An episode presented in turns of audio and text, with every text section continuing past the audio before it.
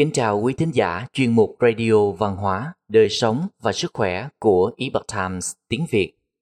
Hôm nay, chúng tôi hân hạnh gửi đến quý vị bài viết của tác giả Jano Tang Tonkel có nhan đề 7 cách giúp bạn làm chủ điện thoại thông minh. Bài viết được dịch giả Khánh Nam chuyển ngữ từ bản gốc của The Epoch Times. Mời quý vị cùng lắng nghe. Trừ phi bắt buộc phải dùng điện thoại, điện thoại thông minh có thể gây hại cho đời sống xã hội, công việc và sức khỏe tinh thần của chúng ta. Có thể vào thời điểm đọc bài viết này, bạn vẫn đang nhiều lần muốn lấy chiếc điện thoại thông minh ra để xem. Chúng ta đang dính chặt vào những chiếc màn hình nhỏ màu đen trong túi này, mặc dù ai cũng biết điện thoại thông minh có thể có hại nhiều hơn lợi. Năm 2018, một cuộc khảo sát phát hiện ra rằng người Mỹ kiểm tra điện thoại của họ 52 lần mỗi ngày. Nếu điều đó nghe có vẻ thấp, thì một cuộc khảo sát khác từ năm 2022 cho thấy những người được hỏi đã kiểm tra thiết bị của họ tới 344 lần một ngày. May mắn thay, một nghiên cứu mới đang đề xuất một giải pháp nâng cấp đơn giản giúp chúng ta hạn chế được thói quen sử dụng điện thoại thông minh. Hãy thử áp dụng các chiến lược giúp bạn quản lý việc sử dụng điện thoại thông minh như sau. 1. Sử dụng chế độ thang độ xám với màn hình màu trắng đen. Màu sắc rực rỡ thì rất bắt mắt. Các nhà thiết kế công nghệ biết điều đó và họ chọn các màu sắc có thể thu hút bạn, như các bong bóng thông báo màu đỏ hoặc vô số màu sắc có sẵn trên Instagram bậc thang độ xám sẽ có trải nghiệm nhàm chán hơn hẳn. Nhiều điện thoại thậm chí sẽ cho phép bạn tự động chỉ định thời điểm bật và tắt chế độ thang độ xám. Hãy thử để điện thoại của bạn chuyển sang thang độ xám ít nhất một giờ trước khi đi ngủ. 2. Đừng để điện thoại bên cạnh khi ngủ. Lướt điện thoại khi đi ngủ là một thú vui có hại mà nhiều người đam mê nhưng việc làm này sẽ làm giảm cả chất lượng và thời lượng giấc ngủ. Để điện thoại ở phòng khác có thể ngăn được thói quen này và cũng giúp bạn không dùng điện thoại ngay khi thức dậy. Và thay vì chơi với điện thoại thông minh thì bạn nên thử đọc sách trước khi đi ngủ. 3.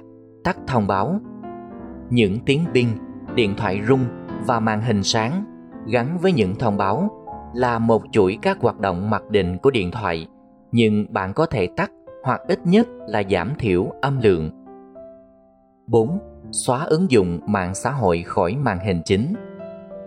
Các ứng dụng mạng xã hội là một động lực khổng lồ kéo bạn đến với điện thoại thông minh. Thêm một số cản trở khi truy cập mạng xã hội có thể giúp hạn chế chúng ta cầm điện thoại lên và giúp chúng ta không còn bận tâm đến mạng xã hội nữa. Điều này cũng giữ cho các thông báo màu đỏ khuất khỏi tầm nhìn của chúng ta. 5. Úp màn hình điện thoại hoặc cất ở nơi khuất tầm nhìn. Có một cách đơn giản khác đỡ phức tạp hơn, đó là lật úp điện thoại xuống sẽ giúp bạn tạm thời đóng thế giới kỹ thuật số lại để tập trung vào công việc hoặc dành thời gian cho những người thân yêu. Chuyển sang chế độ im lặng là một hành động bổ sung tốt cho phương pháp này và giúp bạn đắm chìm trong khoảnh khắc hiện tại. 6. Cài đặt đồng hồ hiện giờ trên điện thoại để tập trung vào một công việc khác. Nếu bạn đang thực sự bận rộn với một công việc khác, thì bạn không cần dùng điện thoại thông minh nữa. Hãy cài đặt hẹn giờ trên điện thoại với thời lượng cần ưu tiên tập trung cho một việc nào đó và đặt nó sang một bên. Trong khi ứng dụng hẹn giờ đang chạy, thì bạn có thể tập trung vào làm công việc đó và tạm quên đi chiếc điện thoại này.